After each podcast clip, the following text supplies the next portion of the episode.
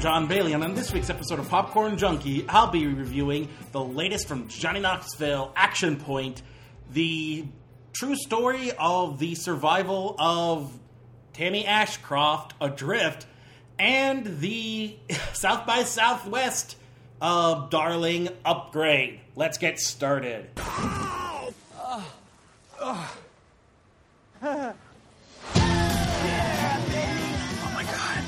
There's more where that came from.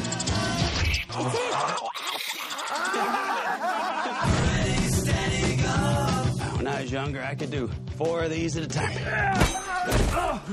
Oh.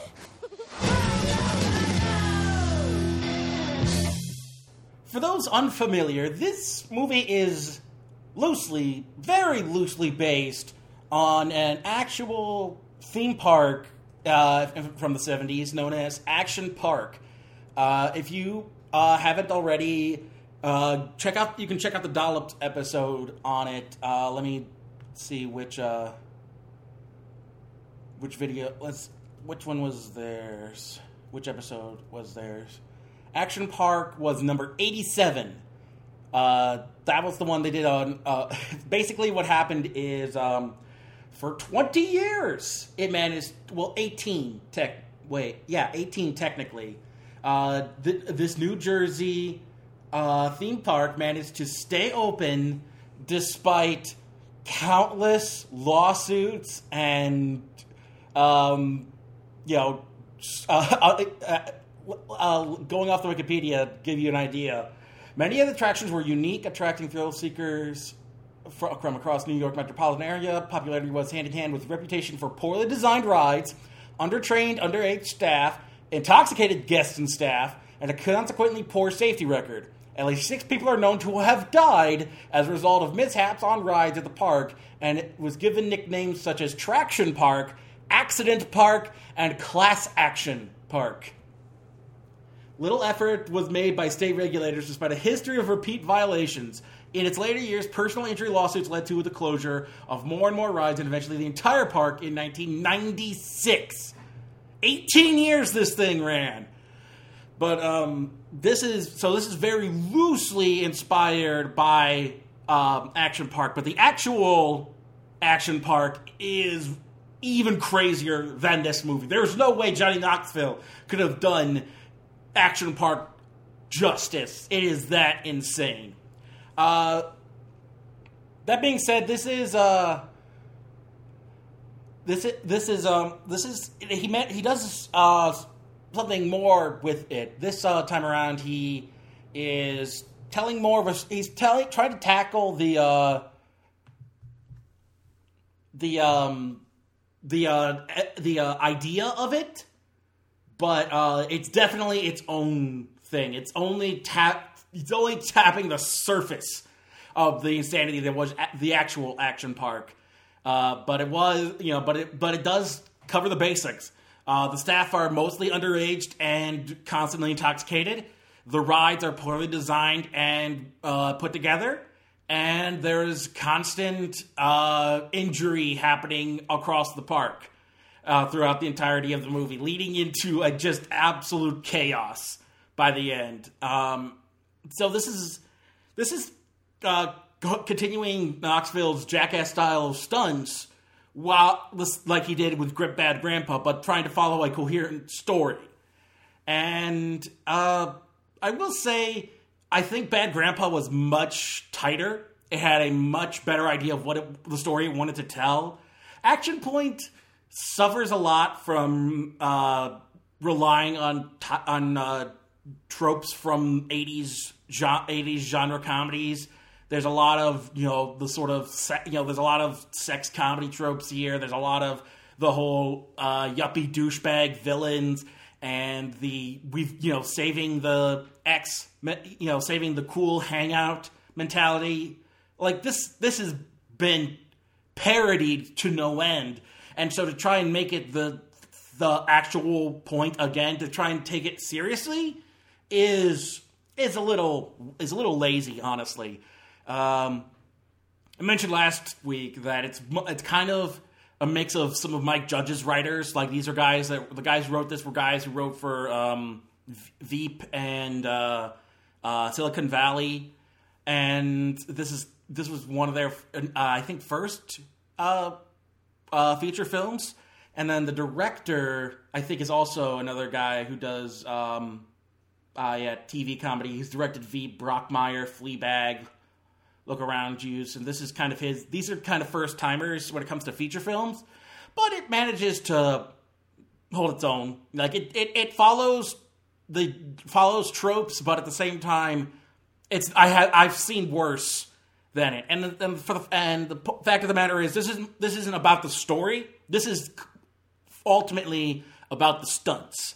And Knoxville pulls it out again. Even there's a bit during the uh, end credits, during the bloopers, where there actually is a point where you're almost where where you wonder how he's doing.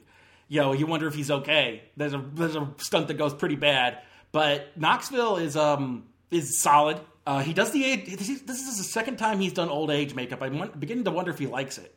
Well, well, I guess I've never seen Jackass, so he's this probably he just probably likes putting on old age makeup. And so you've got him, and then Chris Pontius as his, I guess they say brother because they refer to him as uncle in the movie. So I'm guessing that it, uh, it's either his brother or probably just really close friend. And it's a lot, and it's mainly Knoxville and Pontius along with uh, a young up and comer, Eleanor Worthington Cox, who is um, she's a she's a British actress, played Matilda on um, I'm I'm a, and I'm assuming the West End production of Matilda the musical because she won a Laurence Olivier Award for it. Uh, she's made the only film I know her from besides this is Maleficent, where she played the eight-year-old Princess Aurora, and then mainly she's been doing TV over in uh, Britain. Cucumber, Enfield Haunting, Hetty Feather, Britannia. So she's been mainly doing that and theater, where apparently she was also on Bugsy Malone. And she played Scout in To Kill a Mockingbird. So this girl is like legit, and she's here, and she kind of reminds me of of um, Chloe Grace Moretz and uh, as Hit Girl. Not to that extent. She never goes the balls out like uh, Moretz's character did, but it also wasn't written that way. But I'm interested to see uh, Eleanor uh, kind of what kind of career path she wants to choose because I based on what I'm seeing, she could just as easily stay away from film. But I could see her going any number of routes. I could see her going the Chloe Grace Moretz route of trying to tap into young adult uh, film. I could see her trying to be more, stay more serious drama, or she could just as easily start going into comedy. She is, I, she is capable, and she's a lot of fun in this. But um, yeah, it's it's it's it's kind of by the numbers. It also flashes back and forth during the story as um as as old man uh, Johnny Knoxville is telling the story to his granddaughter, who um I don't know if they I don't know who this girl is. Uh, let me see if this. Let me see what I can find on her through uh, IMDb. Let's see. Um, 14 Stiff no, Knobloch, uh, Boogie. March. Yeah, she's not really listed. Neither is. Okay, there's Adult Boogie. Um, they're not really listing her, the granddaughter, in this anywhere. At least they didn't name her um, by by something that I rec- that I really recognize. I mean, they refer to the daughter as Boogie and as nicknames, so it's not like it's yeah. We the names are uh, really thought out, well thought out. DC, Benny, Boogie, uh, Four Finger, um, Annie. Killers, killers. What is it? Killer Steve, Killer somebody, somebody's, or no, just Killer, just straight up Killer. Um, a lot of unknowns mainly. Uh, Johnny Pemberton is in this as one of the workers, and uh, I think those like the biggest names in this are probably going to be Knoxville and Pontius, but everybody else is solid a- a- in their roles, and it's and it's a lo- and the stunts are nothing is ever as cre- that creative as in Bad Grandpa or the or the Jackass movies, but it you know the setups are, are solid. You know they have the bear that uh, they have a ba- they have a bear on set throughout the movie that's basic that Johnny Knoxville keeps referred to as his neighbor, his alcoholic neighbor, and um, you know there's you know there's kids acting crazy. There's the du- you know there's the yuppie douchebag land developer that wants to squeeze out Knoxville so he can put in I don't know what condos or something. They never really explained that really. They even have a setup for a competing amusement park that's basically a Six Flags reference, but they never really do anything with that either. It's it is pretty slapshot ultimately, and I feel like maybe there was more to it that and that, that they had to cut out for and, and it should and it may show up in an unrated cut, but um, but for what it's worth, I think it's I I had fun.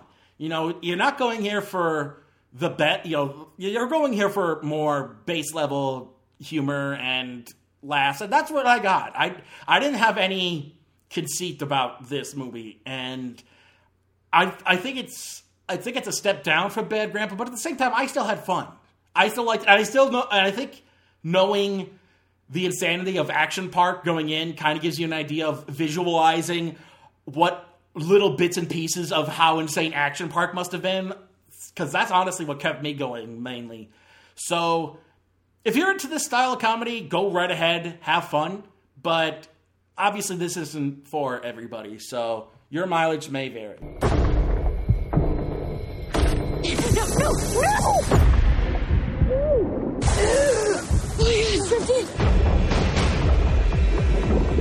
no!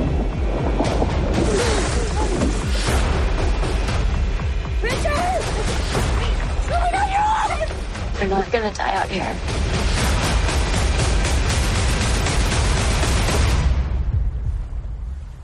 While Action Point was more loosely inspired, enough so that they didn't even legally have to claim any reference to Action Park, this movie is specifically based on a true story. That story being of, I've already forgotten her name, Tammy Ashcroft. That's how much this movie sticks in my head. I can't even remember the, per- the lady's name who did who survived this whole ordeal. Uh, yeah, basically in 1986. Yeah, 1986, that hurricane season. Although I think the movie says 87 for some reason. But uh, Tammy Ashcroft is this sort of free spirited hippie chick who ends up uh, going for, you know, taking jobs on ships and going from port to port and to find her next gig. And that eventually leads her to Tahiti, where in Tahiti she meets a British sailor named Ri- Richard Sharp, I want to say. I think, yeah, Richard Sharp, who in the movie is played by Sam Claflin. And the last time I saw Sam Claflin play a love interest, it was in Me Before You. So, yippee, yippee skippy, yippee whippy whippy. Uh, but he's also more, he's probably better known for playing Finnick Odair in the mock in the Hunger Games series, as well as the Prince in the the Huntsman, uh, Snow White and the Huntsman sort of duology that they did, uh, the one that uh, marries Snow White, and he was also in, recently in that um, in that movie based on uh, Daphne du Maurier's novel My Cousin Rachel, where he apparently okay he's the love interest in that. I haven't seen that one yet. Um, uh, but he's the love interest for Rachel Weisz's character in that. Um, I somehow missed that one. But yeah, here he plays this sort of, you know, once again, another free spirit. He goes where the wind takes him. He's a sailor by he's a sailor. And it basically he's a rich boy who is able to live off sailing from port to port. So yeah, yeah, I feel really, yeah, I feel I could, I could really empathize with that. Um, me, so while they're in Tahiti, they start falling in love, and there, uh, Sharp Richard is, um, Richard is recruited by some friends of his, some richer, some rich, uh, yachting friends of his, to sail their boat from Tahiti to San Diego. And while they're sailing, they end up getting caught in Tropi- technically, Tropical Storm Raymond, though they refer to it as Hurricane. They refer to it as a hurricane, but they, and I don't think they specify it's Raymond. But in reality, it was hurricane. It was Tropical Storm Raymond. I still don't know technically if it's a hurricane or trop- or it's it's a tropical storm, but I don't know if it qualifies as a hurricane. How far north? I guess it's far north enough of the equator to qualify. Although I think in the Pacific it's still called a typhoon. Like it's not far enough south in the Pacific to be a cyclone, but it's not far. I don't know how far north it qualifies to be a hurricane. I don't know tropical storm terminology. Meteorologists, send in your letters now. Let me know the correct terminology of tropical storm Raymond from 1986. But anyway, they they get caught in the storm, and it's about sur- surviving uh, with the little, you know, su- surviving adrift at sea, trying to make their way to uh, Hawaii. Now, I won't spoil the movie, but part of I, this movie, um, I didn't. I was so bored out of my mind. I missed a major like thing until the very end, and it didn't occur to me until watching the double toasted review on it. So I'll go into spoiler talk in a bit. But for right now, I'll just say this movie is dull. Like being a- actually being adrift at sea would be more entertaining than this movie. And nothing against the people who make it. Uh, Baltasar Kormakur, um, I believe it's I don't know Kormak Kormakur. Let me see his Wikipedia page. Um, but he's a uh, he's um Icelandic director. He's best known for Two Guns and the and the 2016 movie Everest. Um, does not say how to pronounce that. Uh, this is an Icelandic name. Uh, current Western family. So, then how would you pronounce that? Wikipedia is not being helpful, so let me go to the Googles to see how to pronounce that.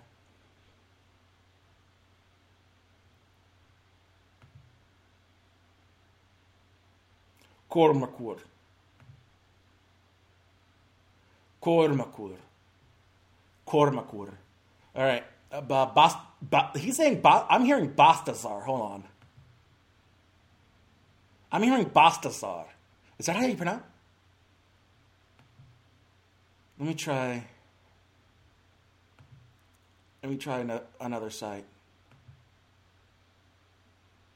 Baltasar. Baltasar Kormakur. Kormakur.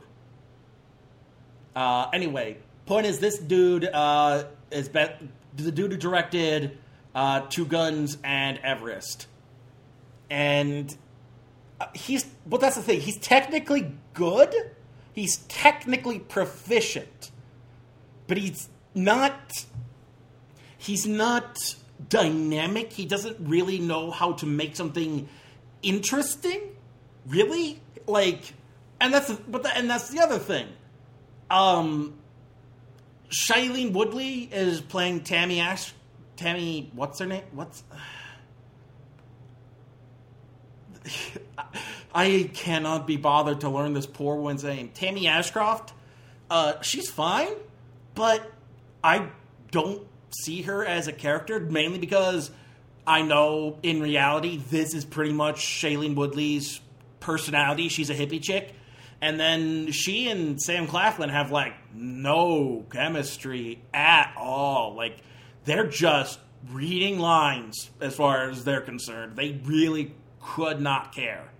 And so even so it mainly falls upon the whole idea of seeing shots of Tammy being adrift at sea and her trying to survive the trip.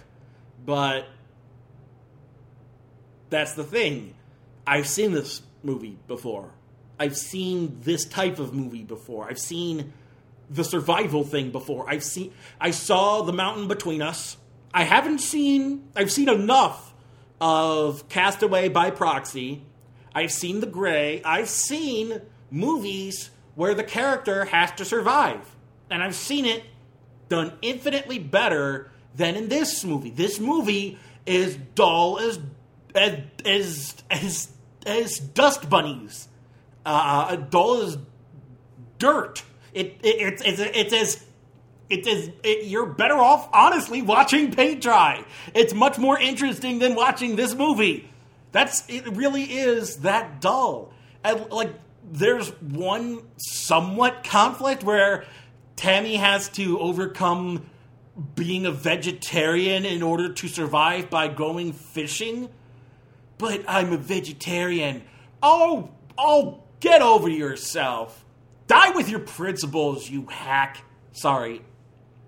She's she lived, she's fine, who cares? So I I, I can't care. I cannot care about this woman or what happened to her. Maybe if I saw a documentary, it would be much more interesting. But this movie is dull. It's so boring. And and um, that's not even going into the spoiler bit, but I'll just say this. If you want f- something to fall asleep to, go see this movie. Wait for it to come out on rental on DVD and rental, and then you can and then you can fall asleep to it because that's what it did to me. I was ready to fall asleep watching this movie. Uh, that being said, let's. Well, this is your last warning.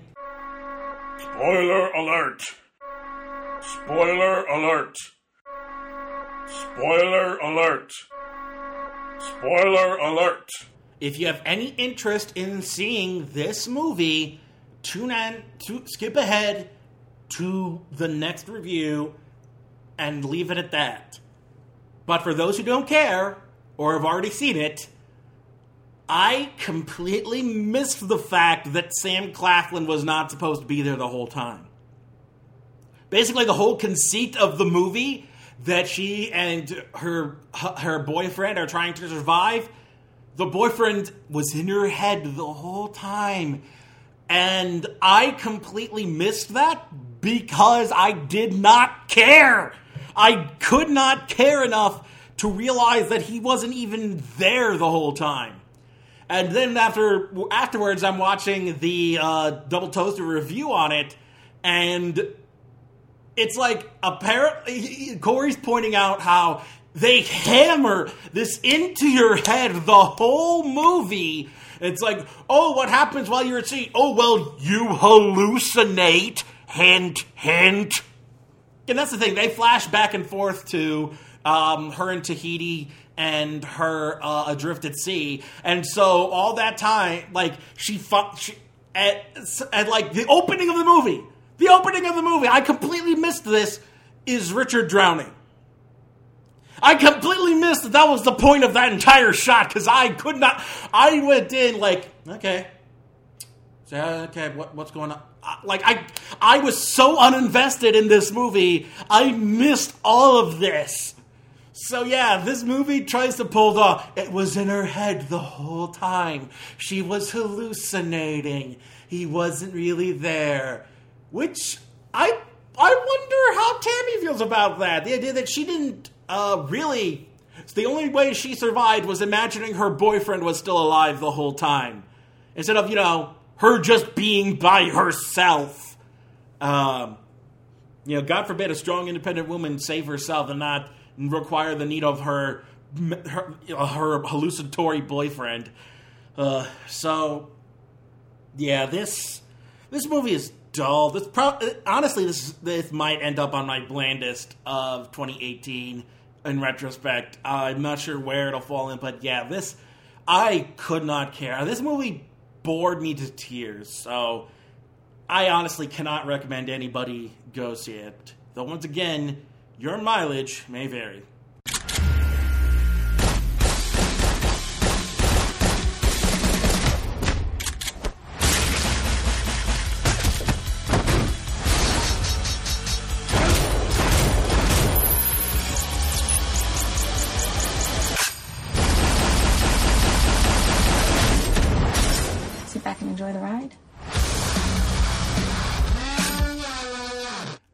Become my new catchphrase. Your mileage may vary, just to instill the idea that This is only my opinion. Your opinion can easily differ from mine. And to kind of give the idea that, you know, don't just rely on my opinion and whether or not to see a movie. You should ultimately see for your see it for yourself. But uh yes, but yeah, um I uh next up is the South by Southwest darling and Midnighter Award winner Upgrade. Uh, for those who don't know, South by Southwest is a festival down in Austin, Texas, during the month of uh, during uh, like a week's worth in April, uh, not April, uh, March. And it's music, it's tech, it's movies, there's all kinds of. It's this big old ordeal for Austin, and there they pre- and there they can premiere movies, and they will give awards based on the audience's uh, votes and this movie premiered at midnight and was voted the best movie that premiered at midnight during South by Th- Southwest. That's the inherent nature of the Midnighter Award. And the basic premise here is uh, Robo Death Wish, uh, RoboCop Death Wish, basically. Uh, uh, not to not to make it sound deri- too derivative. The idea is um, a guy who is uh, a guy in the in the near future is um, is a little uh oh that's the other one. A six million dollar man is a bit it's a bit of that. Um basically this guy who's old fashioned in the in the near future like what is it? What do they say the year is? They actually don't give a year. It's more but it's basically the near future. It's not the distant it's not too far into the future. It's, it would be like 20 30 years into the future. So um, most everything is automated by computers and whatnot, and he's an old fashioned guy. Likes to stay at home, work on work on uh, old fashioned old fashioned like mechanic uh, me- mechanic stuff, like with cars. And his uh, girlfriend works for a tech company, and uh, one of his cli- one of uh, his clients uh, who or who ordered for a um, a what's it called um, uh, a uh, a um, hi- historical vehicle, like you know, a, a- one of one of his uh, old cars, it, it, um, has him visit. It turns out to be like the Bill Gates of this universe, this super intellectual, um,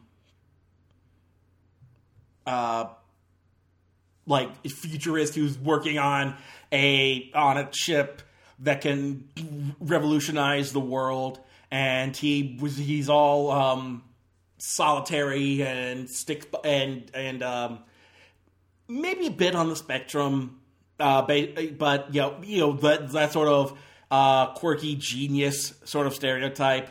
And um on their way on their way home, uh, they end up in his old neighborhood where they get mugged and his and his girlfriend gets shot. And he ends up paralyzed from the neck down. And he he he has you know he struggles with being uh, quadriplegic. And he's and it's there he's visited. And it's after um he attempts suicide that he's visited by the old client uh Eron? E R O N like Elon Musk. Eron Keen um who who visits him and kind of proposes that you know you know that thing I'm working on. It could make you walk again but it had to be our little secret. And so the the chip is implanted into his spine and it allows him to walk again. But ultimately the chip starts to kind of do some detective work to try and figure out who it was that attacked him and killed his wife. It- well wife? Wife or girlfriend? Yeah wife. Sorry. His wife and um, the chip starts to not only help him deduce who this was and he the chip convinces him to start taking matters into his own hands and go full on revenga on all of these guys. And then as it, as that goes on he starts to uncover this bigger web of conspiracy just below the surface the further and further he digs. And it's it's a it's a fun fun movie. It's not the um it's not once again the story is kind of derivative. They meant you know they've mentioned six million dollar man meets death wish. I've mentioned robocop.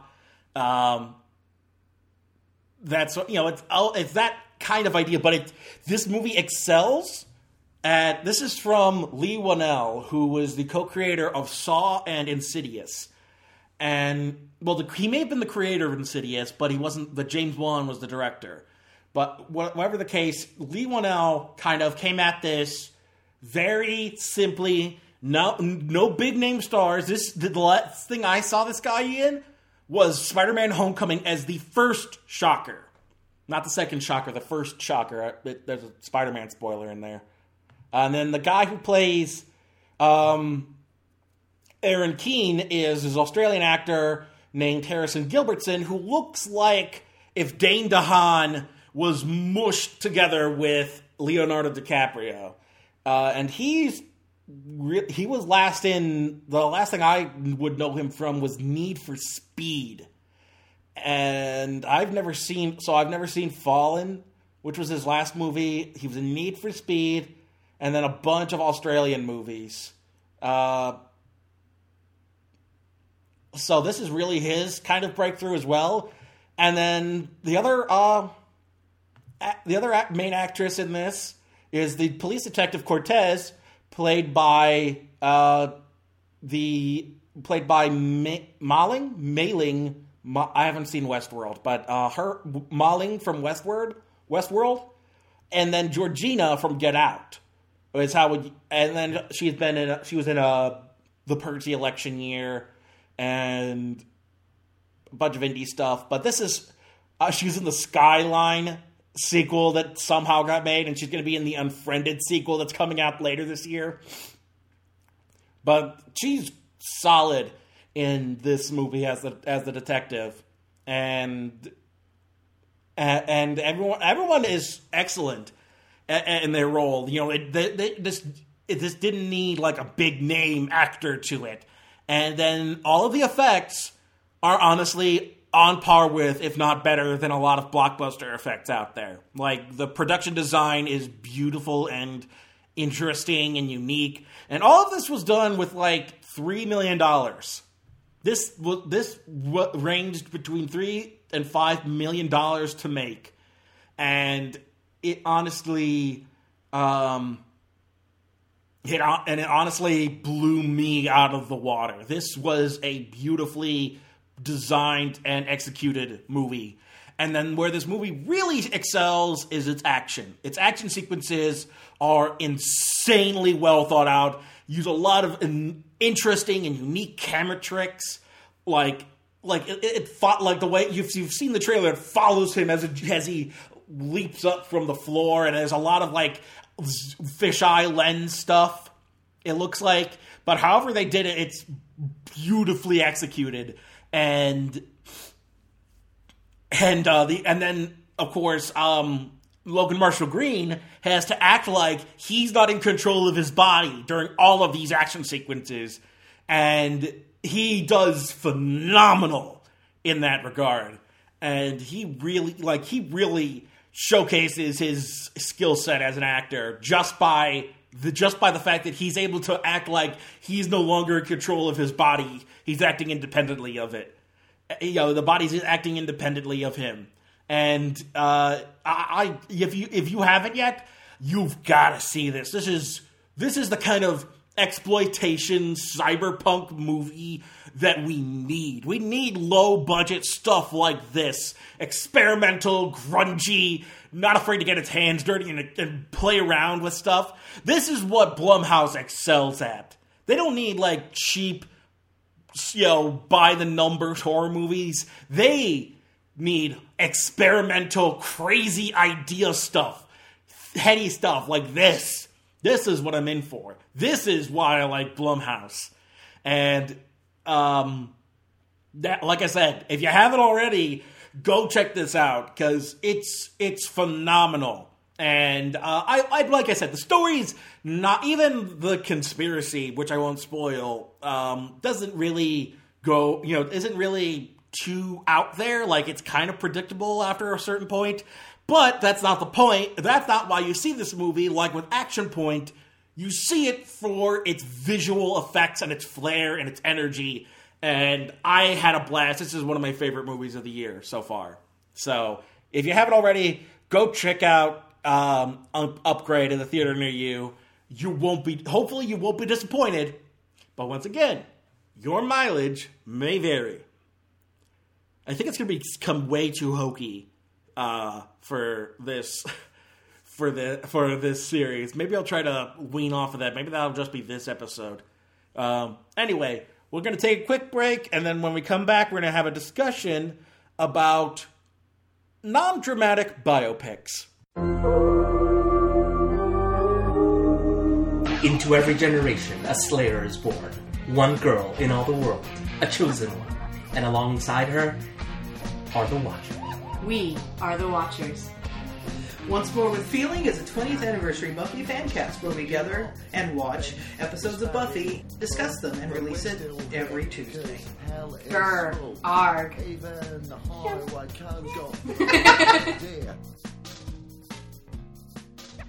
So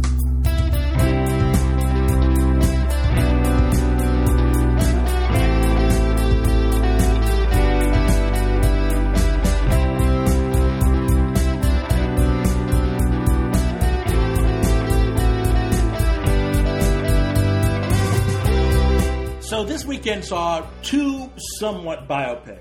Two, well, one and a half biopics, let's say. One was a full biopic. One was a very loosely inspired by true events movie. Enough so that they didn't even need to go through the legalities of saying this is inspired by true events. Um, and so, because of that, I wanted to try and get into this notion of non traditional biopics, things that don't follow the usual dramatic tropes of the biopic, and play things up more uh, for comedic effect or maybe for a different genre. Um, the first one that came to mind was obviously a man, the man, man in the moon, and that's the biopic. Uh, and I think that's the main thing is that with comedic bio, comedian biopics, bi- biopics about co- com, uh, comedians, aside from like Chaplin, because Chaplin's arguably a comedian, but aside from the stuff like that, um, I haven't seen I haven't seen Lenny. I never saw. Um, I know. I remember seeing the making of the thick the making of Lenny in the um, in the Bob Fosse biopic, but I don't remember. I don't think I've actually seen the Lenny Bruce biopic that Bob Fosse made. Fun fact: uh, choreographer Bob Fosse made directed a Lenny Bruce biopic back in the '70s, starring Dustin Hoffman. And I remember seeing the making of the Lenny Bruce biopic, but I never saw the actual Lenny Bruce biopic. The making of the Lenny Bruce biopic was actually part of the Bob Fosse biopic. Fun fact. Um, uh, but yeah, uh, there's there you know there I, there's a lot of like another one that just came out this year. A futile and stupid gesture dealt with the founding of National Lampoon, and that was a much more comedic take on the on things. American Splendor is another case where they decided to go the non-traditional biopic route, trying to be more comedic with it, not so not not trying to follow any dramatic stru- narrative structure. And Ed Wood, Ed Wood, and then of course uh, Where the Buffalo Roam and Fear and Loathing when, uh, when talking about Hunter Thompson, Hunter S. Thompson. Uh, also, um, last year's The Disaster Artist was another case of u- utilizing comedy in order to tell the story. You might qualify I Tonya just because I Tonya allows for more comedy in its narrative, but I don't think it's a comedy outright. The same way that I don't think, while The Martian has comedic elements to it, it's a dramatic narrative. But I haven't seen I Tonya yet, even though it's on Hulu now, as of this recording. But I think when you're dealing with comedians, it they tend to try to go the more comedic route or comedic um, characters like Hunter S. Thompson, like Ed Wood, like Tommy Wiseau. And the comedic route seems to be the main one besides drama that they go for for biopics. The main one is drama. That's the big go for. You don't tell, uh, usually don't tell somebody's life story unless it's really dramatic, dramatically interesting. Um, aside from that, you get stuff like um, exploitive and horror things like Ip Man is technically a biopic. It's about the actual there was an actual person named the Ip Man. Um, I forget where he's from. Chinese martial artist, teacher of Wing Wing Chun, I believe it's how do you pronounce how do you pronounce that? Um, uh, I don't. I think it's Wing Chun. Wing Chun. I know. Um, I know it definitely. Um, Wing Chun. Wing Chun. Okay, I think that's how you pronounce it. But I, once again, correct me if I'm wrong. I know Chinese is very um, syllab- sy- syllably based. I know one wrong, mispronounced syllable, and you're saying something completely different. But um, he lived from uh, 19, 1893 to 1972, and all and Donnie Yen was actually the one who played him in, I believe, all three of the Ip Man movies. Um, uh, Ip Man film series. There's like four of them, and I think they're he's played by Donnie Yen in all of them. Um, Donnie Yen.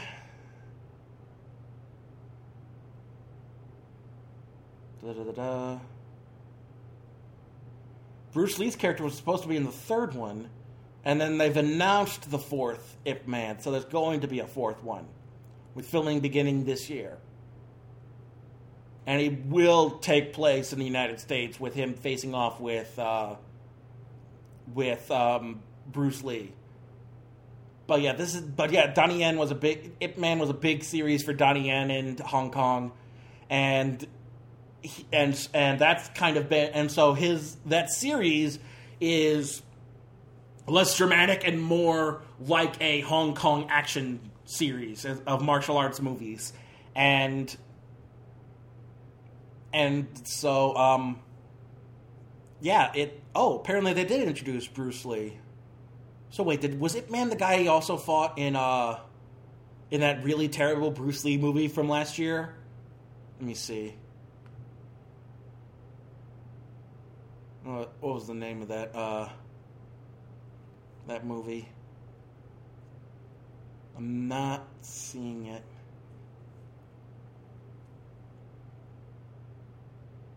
Here, let me pull up. I don't think it was the one that um that uh I think Chow Yun Fat played him in the movie. Let me see. Legacy. Shoot, I'm not seeing it. Um. Uh, ah, what was it called? Damn it! I know it was. I know it was. Um. I know it was. Uh. It was. I was very. Um. It was very critically panned because apparently it didn't even follow Bruce Lee. I think it was. Tw- maybe it was 2016. Let me see. Birth of the Dragon. That's it. That's the name of the movie. So what? And then um.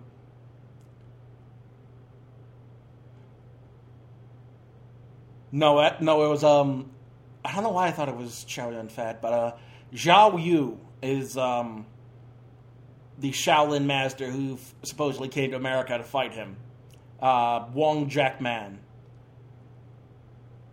So Ip Man is the guy who trained Bruce Lee, I think.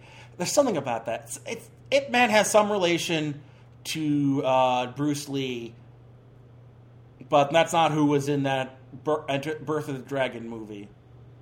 Um, but I didn't realize the Ip Man movies were that recent. I thought they were much older. Uh, so I'll have to check those out at some point, especially since I love Donnie Yen. Uh,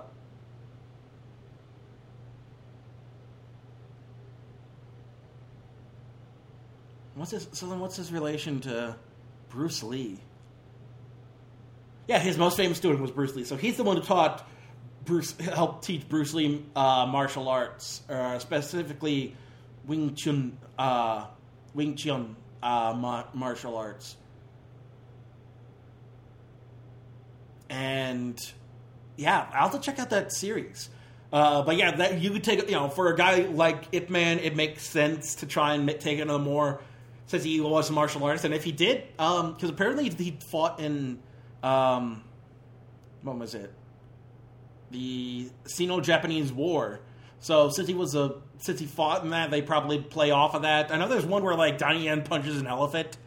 So uh, I'll have to check those movies out. But I know that's the that's the path that they took for with that series. Uh, there's there's also the Walking Tall movies where it's well, that one's a case kind of like Action Park where Walking Tall is loosely based on a true story of a professional wrestler turned lawman. Uh, Sheriff Buford. That can't be his name. That can't be how you pronounce his name. Buford Pusser. P U S S E R. That can't be Pusser. It Pusser? It must be Pusser. It can't be Pusser.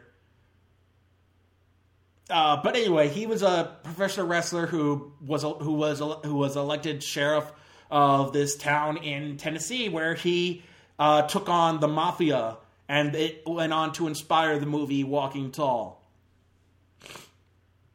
which was since remade with uh, Dwayne the Rock Johnson, I believe. Uh, let me see, Joe Don Baker, and um, let me see the remake. Yeah, Dwayne the Rock Johnson in the remake, and I think with uh, Johnny Knoxville. Yeah, I remember that one. It was it was all right. It was it was it was like right in the early days. It was this was thankfully after uh, the Scorpion King era of the of the of the Rock's career, where he was really starting to kind of get into his own, and I think it was fun. Uh, fun. Uh, apparently, that had two direct-to-video sequels starring Kevin Sorbo, just like the original. Had a bunch of direct-to-video, had a bunch of unnecessary sequels although that was before the era of um, of uh, of of direct to video schlock. So that was just oh, that was act that stuff was made for theaters. Um, but yeah, it's uh, he, so yeah, Buford Pusser, uh, and that one went for a more once again action route. His life was so action oriented that that's the route they went. You know, at least that's the one they tried. They turned his story into an exploitation sort of uh, an action movie, and of course, in that same vein, you can also go with horror. Um, the case, and, that, and this is the case for a lot of um, stuff about serial killers. The Dahmer movie that they made with Jeremy Renner, 2002, I want to say. And then the one, the same, the guy who wrote that movie went on to write the Gacy movie that was released a year later in 2003. But um, Henry Portrait of a Serial Killer is another one of those sort of biopics, but that's apparently based on um, uh, random crime spree of a serial killer. Why did it say it was based on a true story? Here you go. Based loosely on the real life of serial killers Henry Lee Lucas and Otis Toole. That's another one there where they take inspiration from without it being a full-on biopic about like Dahmer and Gacy were biopics. This one is kind of like the psycho route where it went where it took inspiration from serial killers without it being a an actual serial killer movie. Oh my goodness, that's Michael Rooker. I need to see this movie. I've heard good things, but apparently it's Michael Rooker as as the actual serial killer. I need to check this out. Um, there's another one coming soon with Zac Efron that's about Ted Bundy and I think that's they're going. That's what they're going for. That that's the. That's what that's what they're going. Extremely wicked, shockingly evil and vile is the name of it. Really stupid title. Man, I would have gone with shockingly evil and vile. Maybe extremely wicked. Not the whole thing. It's it's a it's a mouthful. Um, but yeah, it's it's a thriller starring Zac Efron as Ted Bundy, which makes sense. Apparently, Ted Bundy was like really handsome and that's kind of how he was able to get away with it for so long because he, he was able to attract women to him and then he took advantage of them. With lily collins as elizabeth Kloepfer and then john malkovich as edward cowart the judge uh, presiding over his case. Jim parsons is in it. Um, Haley Joel Osment is the is one of the detectives, and then you've got uh, James Hetfield, lead singer of Metallica, as Bob Hayward, whoever that is in the movie. Um, that's coming out later this year, I believe, from Joe Berlinger, who is pioneering the genre of true crime documentaries. Wait, they've got a true crime documentarian doing this? Okay, he did the Paradise Lost trilogy, Some Kind of Monster. About, uh, okay, that's the connection with Metallica. Oh, poor dude. His his first narrative debut was in Book of Shadows, Blair Witch 2. Oh, my dude. Apparently he was he his last movie was The Promise from 2016, which was about the Armenian genocide. I missed that. I managed to miss that one mainly because it dealt with the Armenian genocide from the point of view of a white dude. Like we didn't really need that. Oh no, no, no, no, no, no. That's um that that no, no Terry George did the drama. Berlinger in 2017 you did an actual documentary about the Armenian genocide, which sounds interesting. Intent to destroy, death denial and depiction, on an examination of the Armenian genocide. And then he did a documentary about Whitey Bulger. Uh, uh, Whitey, United States of America v. James J. Bulger. Uh, so yeah, um, his la- his only other narrative film is about his was Blair Witch Two. Although he also did, and although and so he's mainly known for documentary. Aside from that, but uh, he also did. Ecuadorian played is against Chevron Corporation for its alleged responsibility in continuing sites of pollution, and apparently he's been in legal battles with Chevron over that. Uh, the Chevron Corporation subpoenaed the outtakes from Berlinger's 2009 film Crude, and um, so yeah, Chevron did not like the idea of their their stuff being leaked, and they tried to silence it. Um, uh, but yeah, his main thing is the Paradise Lost uh, trilogy about the kids in Arkansas, and his and so this is going to be his second actual narrative feature, and I'm I'm interested to see how it turns out. I mean, the guy knows true crime, so I'm I'm assuming he's to be um, he's to be fine in trying to adapt uh, Ted Bundy to the screen. He's probably to try and take it more um, more true to true to life than uh, a lot of directors might, but we'll see.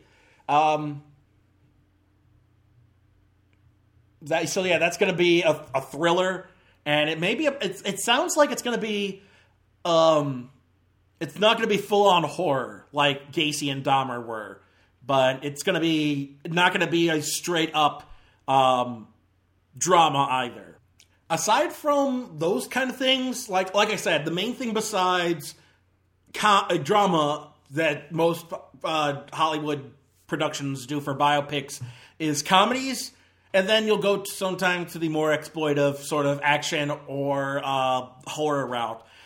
But every so often, and it, it's it was bigger back in the day, but it's made a slight comeback. Sometimes you'll get a musical biopic, and that's what we got with The Greatest Showman. Now, I'm not a big fan of The Greatest Showman. I mean, uh, take out the fact that it's depicting a guy who literally owned people and exploited the the, the underprivileged and people who weren't considered citizens or even human at the time for his own benefit. It treated him as some kind of hero. Uh, it just it, it really isn't all that great of a movie, honestly. I don't get the appeal of these guys who wrote La. Who are these guys? They're the ones who wrote the music and lyrics for La La Land as well. Who are these guys? Music by Justin Hurwitz. Is that the same guy who went on? This I don't think that's the same guy, but that's the same guy who composed for Whiplash. So then, who's the guy who wrote for um, Greatest Showman? Like the songs are just generic Broadway filler music. Like it's not nothing. It's so generic. Uh, John Debney uh, is the conductor behind Passion of the Christ, so and Cutthroat Island. So that's not him. and then Joseph Trepanese, Trapanese, composer and arranger.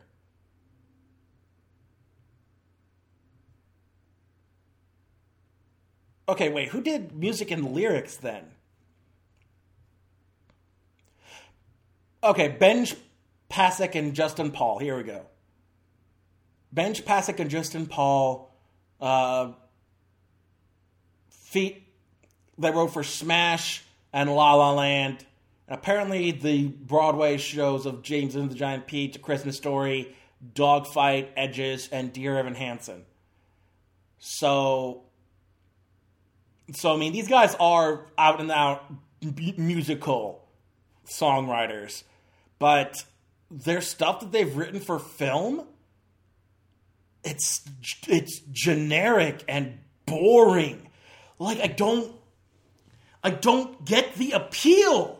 Where is the what? Where is the appeal? Maybe there's stuff for Broadway is better, but the stuff that I've heard them of them on film is is is is boring and uninteresting and just generic. Is all I, I feel like I'm repeating words because that's what it is.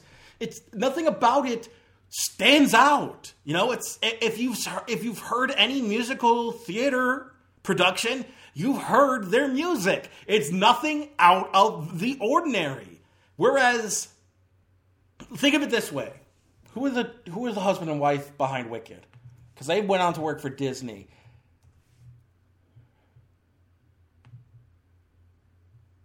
I'm pretty sure it's a husband and wife. Oh no, that's Stephen Schwartz.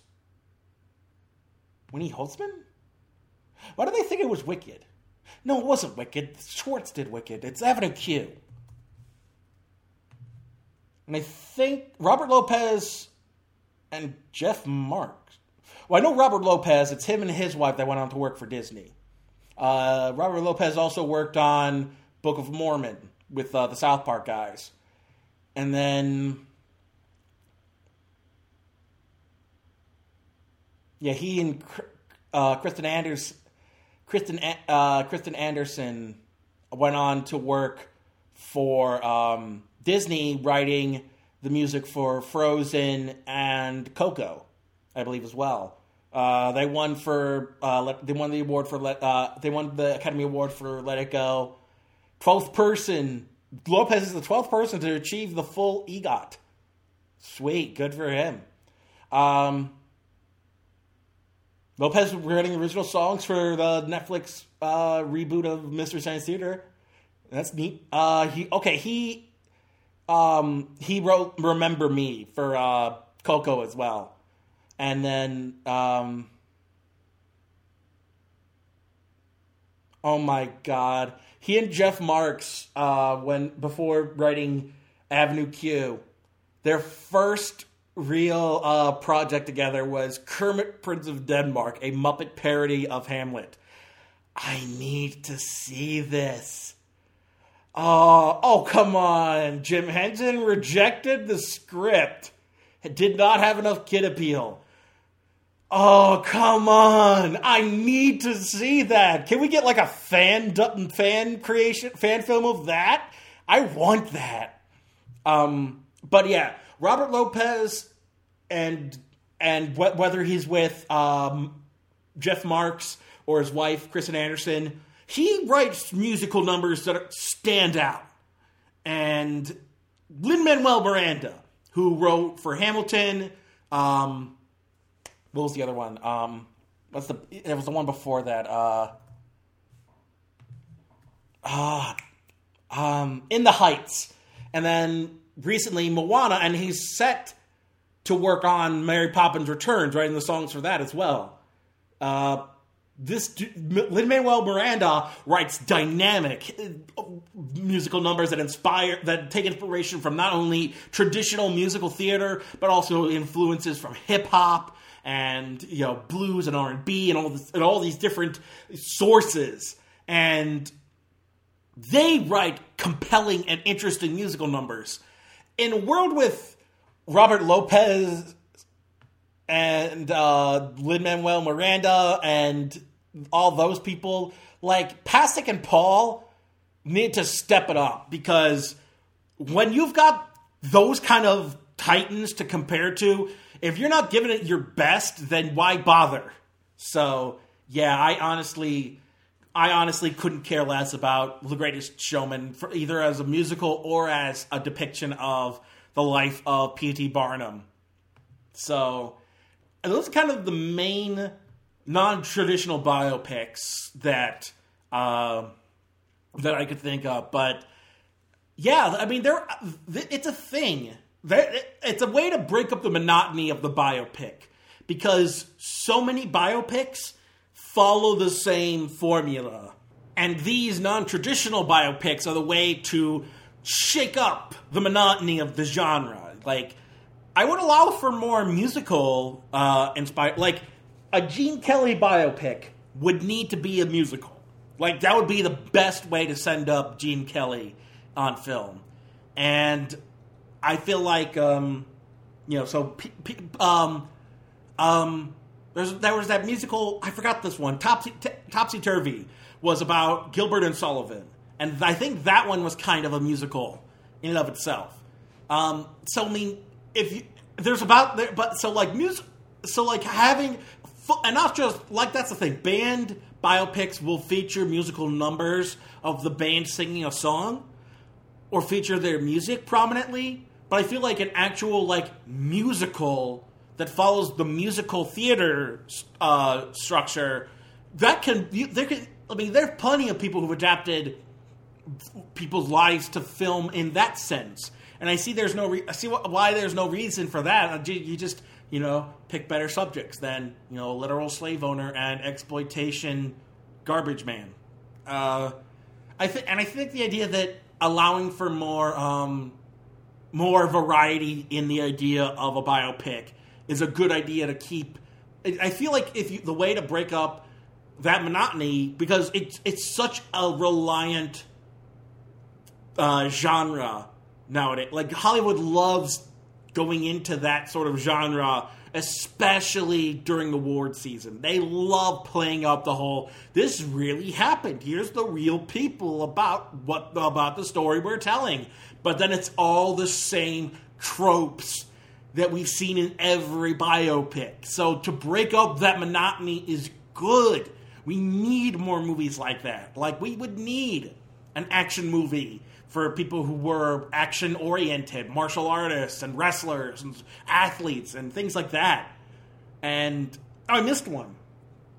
This one is quote unquote a biopic. It's definitely based on a true story. Balto the and I think the one genre that doesn't need the biopic is the animated kids movie because it didn't work for Pocahontas.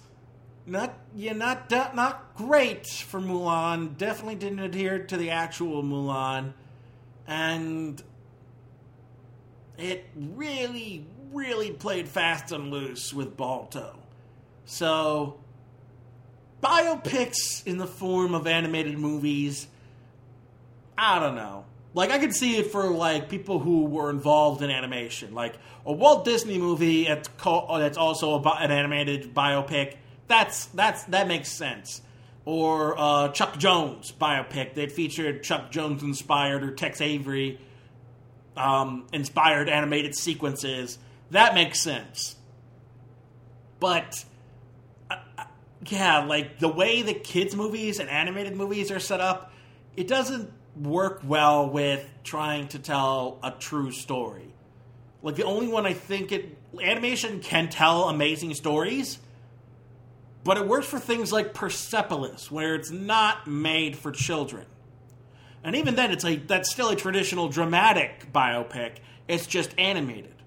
So the medium doesn't matter either. You can have and, and like um, Loving Vincent was a bio was was uh, was trying was inspired by the was trying to tell a story based around Vincent Van Gogh, Gogh Van Gogh, Gogh. Uh, I, I I know people say Van Gogh, but I also know that's not, uh, not that's not correct. Um, uh, I, I, let me see. Vincent Van. There we go. Van crap. Hold on. Here, listen. Here, they, have it for Vincent Van Gogh. For Vincent Van Gogh. Van Gogh. Van Gogh. I think it's how it's. That's how Wikipedia is pronouncing it. Uh, Van Gogh, and then with a little ch, ch, ch, like young phlegm, in your throat.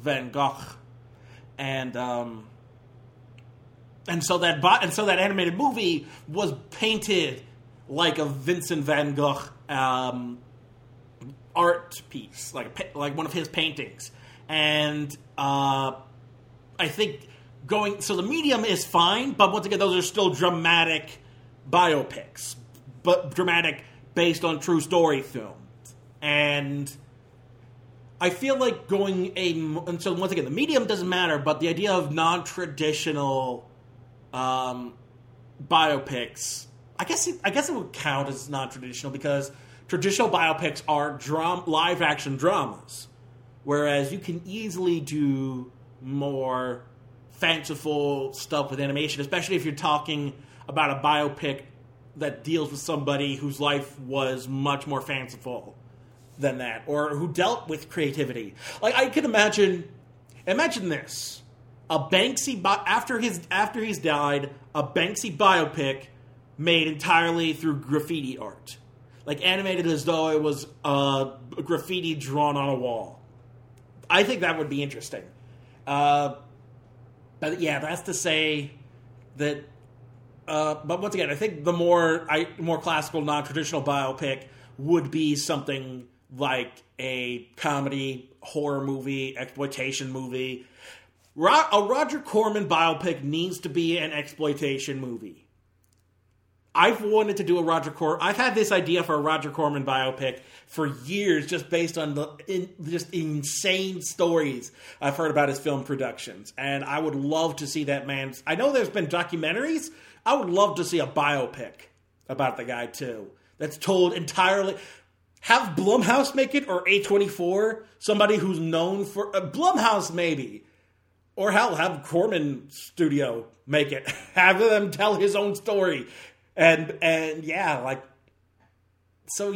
Oh, I missed another one. Um, Michael Bay's uh, Pain and Gain was loosely more loosely inspired by uh, these bodybuilders who tried to rob a, rob this guy.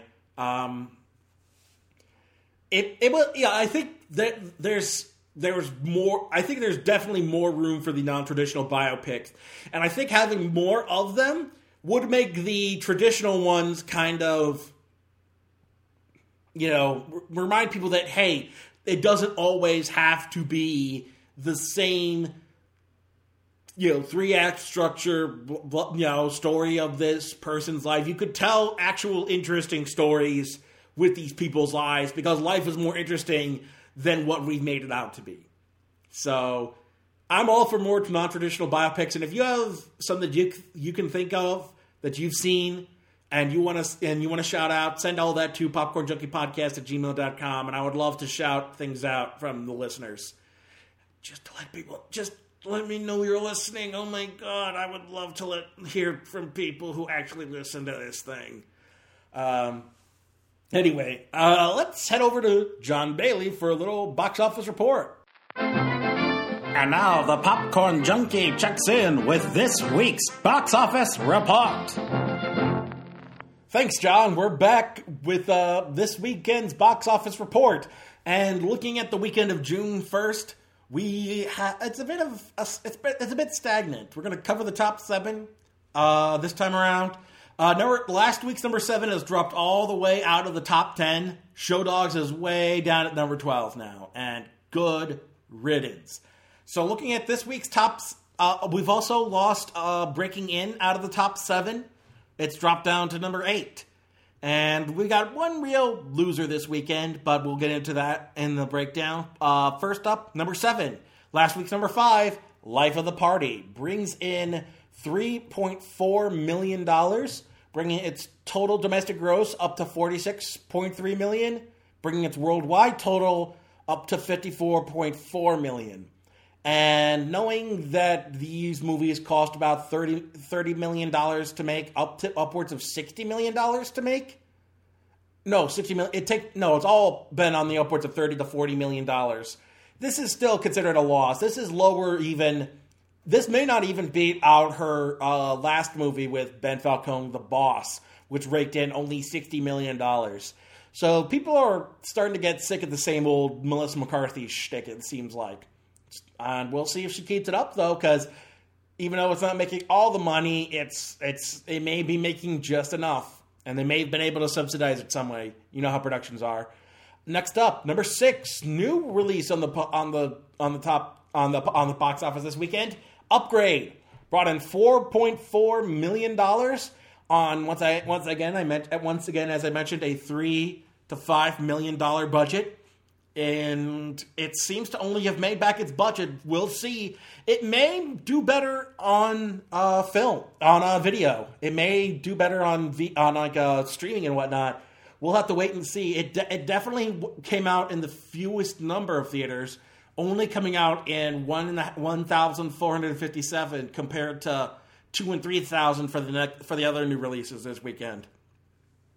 Staying uh, on the top in the top seven is Book Club at number five, down from number four, which which brought in six point eight million dollars this weekend, bringing its total gross up to forty seven million dollars.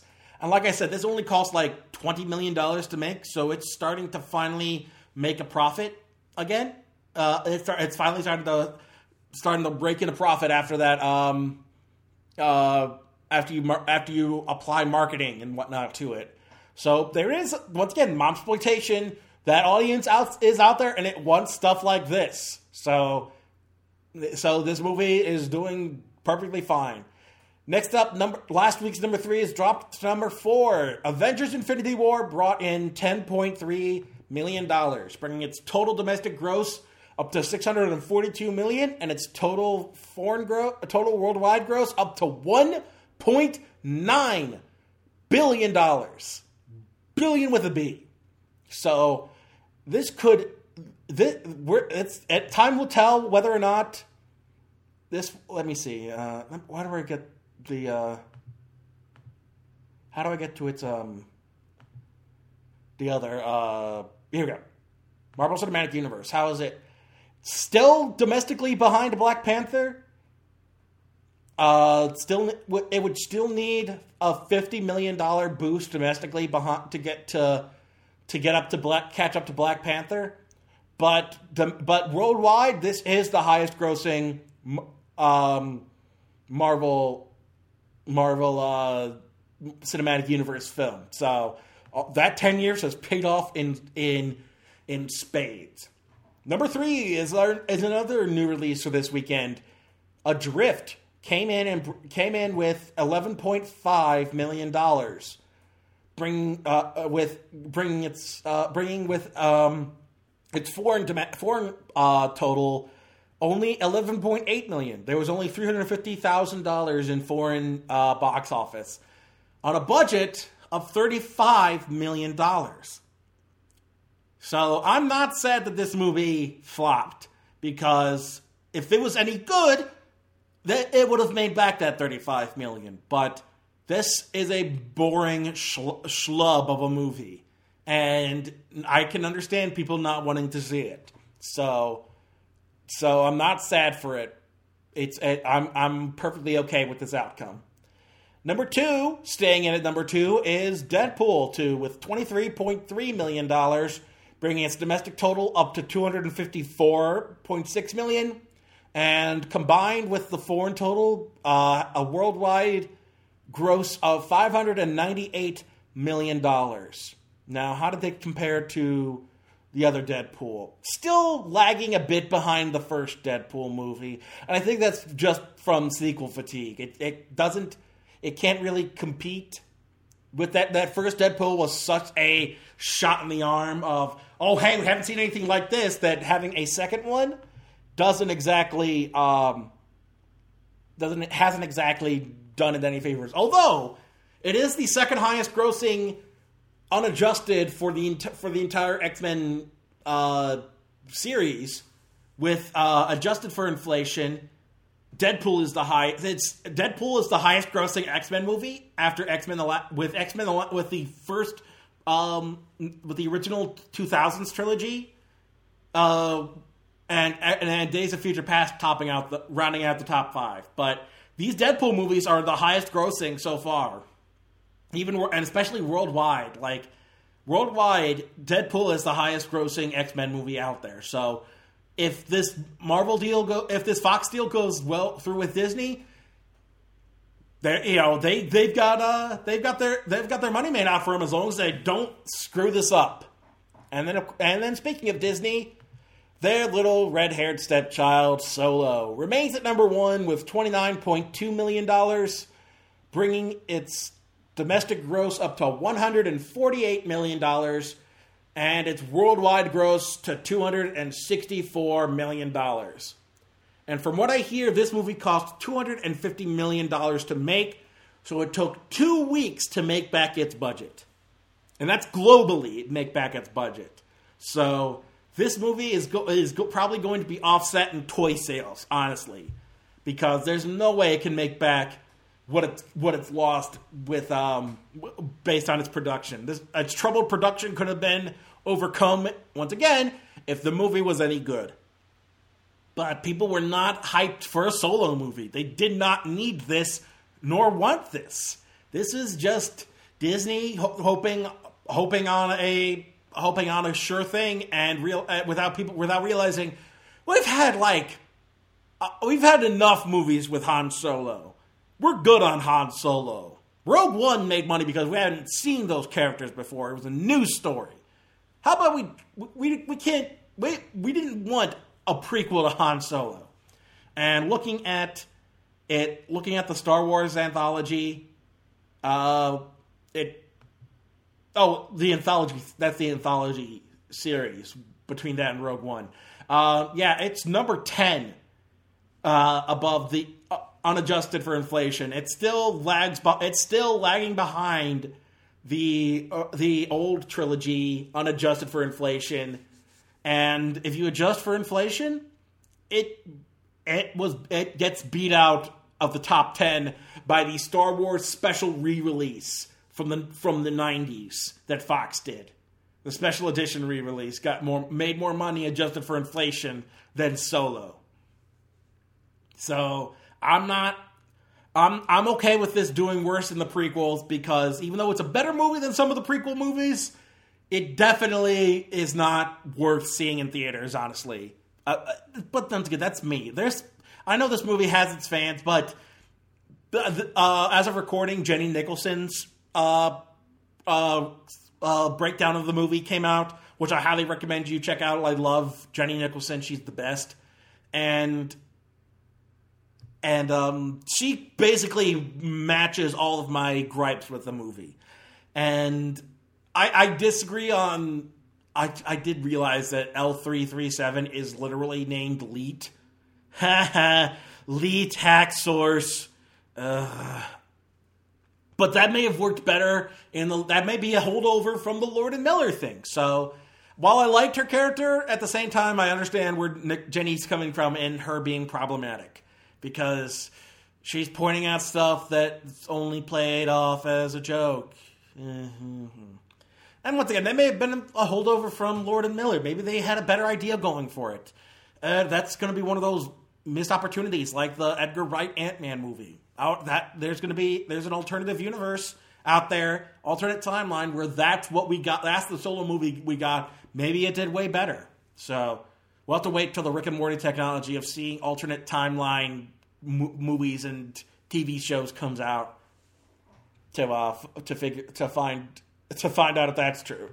And then the real loser of the weekend, Action Point, cost nineteen million dollars to make, and it only brought in two million its opening weekend. Now compare that to uh, Knoxville's last movie, Bad Grandpa. Although apparently he was in an Elvis and Nixon movie, and he played a voice in the Ninja Turtles movie. But it, yeah, his last movie where he was the star, Bad Grandpa, that brought in hundred and two million dollars on a similar budget. fifteen million dollars to make Bad Grandpa. I think it just goes to show that Action Point, even even though I know about Action Park and I love it, there's it ultimately doesn't it, it this isn't the kind of stuff people wanted to see. And it also didn't help that, and it also kind of doesn't help that even though it was released in more theaters than uh, Upgrade, it got it, less people went to see it. So maybe people are getting tired of the shtick. Maybe they just didn't want this particular movie. So I don't know. I had fun. That and maybe other people will check it out on video. But so suffice to say, we got two bombs this weekend. Both Adrift and Action Point bombed, and it just goes to show mid mid level movies, mid level budget movies can only work if you're telling if you've got something to bring to the table. And ultimately, people didn't want to see an action action point, or Adrift. So if you're gonna if you're gonna spend over over ten million dollars, you got to bring something people want to see, or you're gonna or, or you're gonna flounder. But that was this weekend's box office report, and let's take a look at the next weekend with uh, our three new releases. We've got the latest entry in the Oceans franchise, the all female led Oceans Eight. Uh, we've got the John Wick inspired, not a knockoff, it's inspired, uh, homage.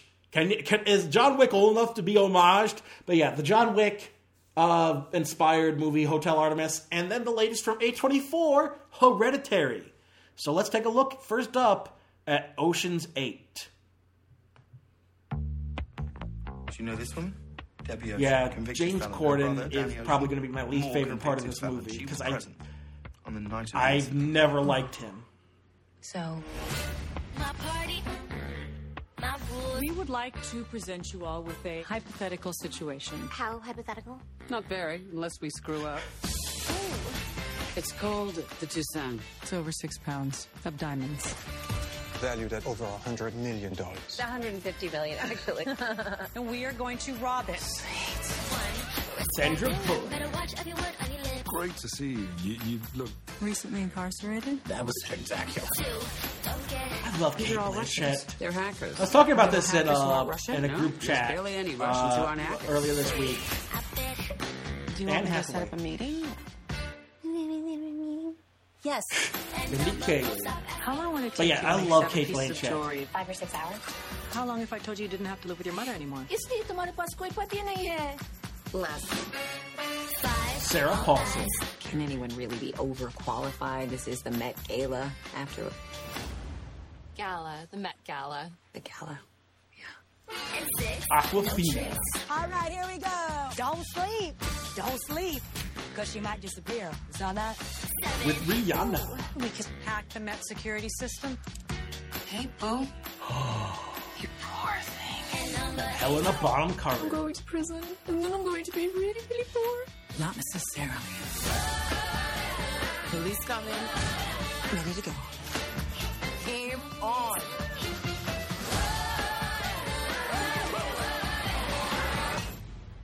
People who steal, man, they're just not trustworthy. Ocean's Eight. What's happening? Can't get a signal. Wait, wait, wait, wait, wait, wait, wait, wait, wait. Every time have you move it, they have to start from Sometimes scratch. you What did you What'd just you do? I turn it on. Oh. Rated PG-13. Yeah. Um, Only in theaters June 8th. Um, it's a, it's it, I'm I I had my um issues with it being uh tie into the Ocean's movie. Like, does this have to be a, you know just because it's a heist movie, it's got to tie? It? But apparently, this was sort of brought about by people involved in the Ocean's franchise, and they've wanted to try and do another movie, and so this time around they wanted to do it with a s- try to spin it off and try to do it with a more female-led cast. So, hey, as long as we got it, who cares? And this looks like fun. I'm excited. I can't wait to see how it turns out. Um, next up, the uh, next up is uh, Hotel Artemis. Taking a look at it now. most violent riot in California history. Los Angeles 2028. Three minutes. Open the vault now! Oh, that's real nice. You don't want it? No, I really do. Hit the ground now! I need to make a call. Hello. Oh man, Jodie Foster looks like extra old in this movie. Easy, fellas. Everybody's gonna get fixed up. Now verify your memberships, and we're off to the races. The Artemis is a secret hospital for criminals. I thought you were done with all this. I got out, but you know how it goes. You're never out. Not up here. I thought this place was a myth. We've been here for 22 years. This hospital was built on two things trust and rules. No insulting the staff. You see that badge? That means I'm a healthcare professional. No weapons allowed. You're an arms dealer, right? Don't push my buttons. Don't you do that. No killing the other patients. I'm a professional, but this woman, she's a business. If you knew what she could do to you with just that cup of coffee. You're lucky this place has rules. The Artemis isn't safe for us, because it is. It's a portable vault. Worth about 18 million. Wolf King's probably gonna want those back. Okay, this is a real problem. It's here. Open the gate. That's against the rules. Rules? Without the rule breakers, honey, where would you be? This summer. You got like a plan. You're my brother. I love you. 3D printing complete. I got the next best thing. I got a gun. I guess my ballroom days are over, baby. Showtime. Jodie Foster, Sterling K. Brown, Sofia Boutella, Jeff Goldblum, Brian Tyree Henry, Zachary Quinto, and Charlie Day and Dave Bautista. Am I gonna make it out of here? We can do it together. And Jenny Slate's also This is in what I do. Visiting hours are never. Busy night at the Artemis. You know, you might want to buy some scented candles or something, because it smells like somebody died in here. They did. Written and directed by Drew Pearce. Yeah, um, knockoff or not, I'm excited. I, I that's the thing about knockoff. People use it as like an insult to something like, "Oh, you're just trying to be like that other thing."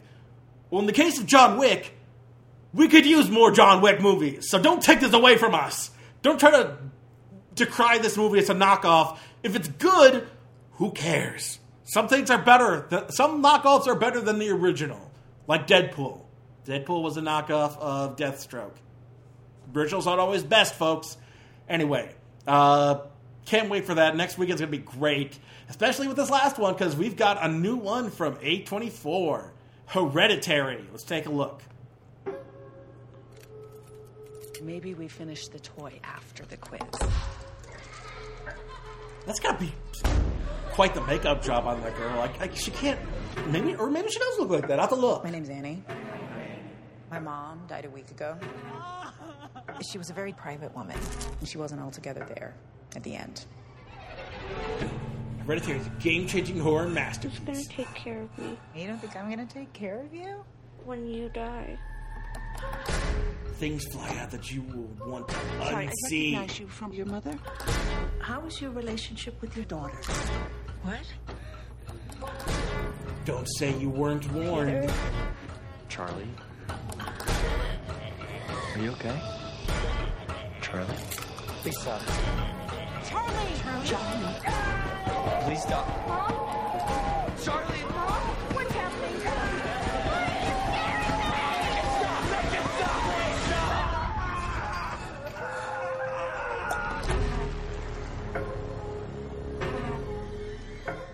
Yeah, that's that's creep. Yeah, that's definitely creepy. And once again, we've got all kind. Like, this is, a, I think, this is another girl uh, that uh, played Matilda on on stage. I think she played it on Broadway, where um, Eleanor Cox played it on uh, the West End. Let me double check.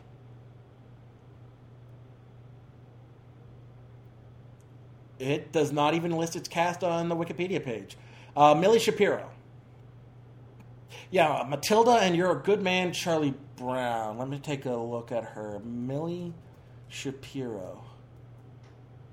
Oh yeah, they really, they really played up um, her look in the movie. Let me take a. Yeah, she's just normal looking girl for the most part. Um, she's a- and uh, yeah, between Matilda and um, Sally Brown, yeah, I don't, I don't see any problem uh, with this. Uh, let me see something.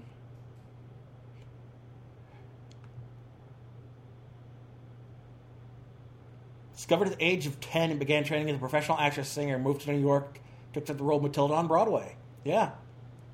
Um, this is going to be her first film role, and I'm interested to see how she follows this up. Once again, like these kid actors, when they um, when they uh, pl- when they come into these major roles in like more adult films, like uh, like Chloe Grace Moretz did with Hit Girl, then I'm interested to see how they follow it up, what route they go when they uh, when they you know in their careers. Um, apparently, she's in Slytherin House, according to Wikipedia, to, according to IMDb. So, I'm hey, you know what? I'm I'm down with that. If she, she you know, Sly, Sly is a Slytherin, so so I'm interested to see uh, wh- what she does next. And that looks that so next weekend looks to be a vast improvement. We've got the ocean, uh, that Ocean's Eight movie, which looks like fun. Hotel Artemis, which looks like a blast, and Hereditary, which looks genuinely creepy and good. So that about does it for this weekend, which means it is time for the plugs. If you're listening to this podcast, you're most likely listening to us through our homepage at GumbyCatNetworks.com. And if you want to keep up to date on all the new episodes as they come out, be sure to click click on the uh, go through the Gumby Cat Networks page, find us, and find all of our other fine programming there, and lit, whitelist us on your ad blockers and favorite us so you can always check in on when the new episodes come out. And other than that, if you want to check us out through your various podcast provider, you can look us up. If you're if you see my orange mug chomping on popcorn staring at the movies, uh, when you look up Popcorn Junkie and we're over 100 episodes, you've got the right feed. And while you're there, you might want to help us out by leaving a five star rating and review to let people know, hey, you like this show and they should check it out too. And you can also share us on your various social media platforms. Uh, our social media home is facebook.com slash popcorn junkie. That's where all the main announcements come from. That's where you'll hear, see all the big news and updates and, you know, things like when I'm seeing a new release, uh, my Stardust reactions, my, when new episodes come out, things like that. Plus, any sort of updates on the podcast, like if there's any new features and whatnot. But you can, but if so, if you want to keep up to date, mainly you can do so through Facebook.com slash Popcorn Junkie. If you want to keep in touch with me, you can do so on Twitter, where I'm most active at Corn Junkie Pod. There, I not only have the Facebook feed, but I also interact with fellow film reviewers and film people. That uh, I also uh, do the tr- the trailer talk segment before new releases and the munch along segment uh, on a movie, whether I'm watching at home or in an empty theater. I could have easily done a munch along with Action Point. Nobody was there today, sadly, and and and so if you want to join in on that, you can follow me on Twitter at at Corn Junkie Pod. You can follow me on Instagram. Main thing there is just you know stuff that goes to the Facebook feed. Uh, but if you want to join me there, it's at Popcorn Junkie Podcast on Instagram. You can also follow me on Stardust to see all my initial reactions to new releases and movies that I'm seeing for the podcast. See that at Star on just download the Stardust app and look for Popcorn Junkie. You can also check out other fine film reviewers like the Schmoes Know guys and Epic Voice Guy, the other internet's John Bailey, him with an eye, mine without. And he does some of the most unique and interesting uh, Stardust reactions on the on the app. Period. Really, check out Epic Voice Guy on Stardust uh, after you follow at Popcorn Junkie. And don't forget you can support us through our Patreon. If you have the means if you can support us on a monthly basis, you can do so at patreon.com slash popcorn junkie. I've got some test test releases for patrons if you want to check out what you'd be getting as an exclusive. I've got the Munch Along commentary track for Bambi, and I've also got the Make a Better movie of uh, Iron Man 3. So if you want to hear how I make Iron Man 3 a better movie, you can check that out over on patreon.com slash popcorn junkie. And if you want to donate to the podcast, you can do so through there. And you get some very fine perks from being thanked on the episode to having influence on future episodes and future content. But that's only available if you are willing to help support this fledgling podcast. And if there's anything else you want to say say to me, any kind of feedback you want to give, any kind of corrections I should make, any if you want to share your own un- non-traditional biopics or your thoughts on the movies that I reviewed, send all that to popcornjunkiepodcast at gmail.com and I will either read it out on the mic or just get back to you uh, in, in due time. And there's still no Twitch for the time being. I'll get, as soon as that gets up and running, I'll get back to you. That about does it for this week. Until next time, I'm John Bailey. And if you like that, your mileage may vary tie in, then let me know. Maybe I'll keep it, maybe I won't.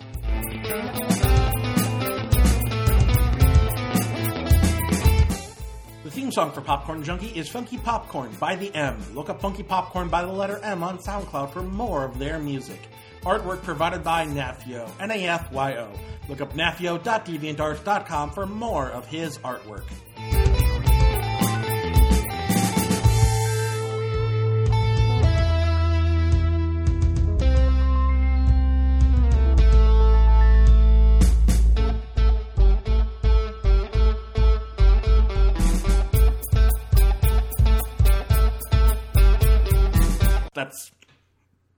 That's inherently the the nature of the award.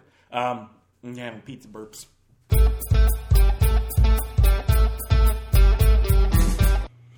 And pizza burps again. Damn it.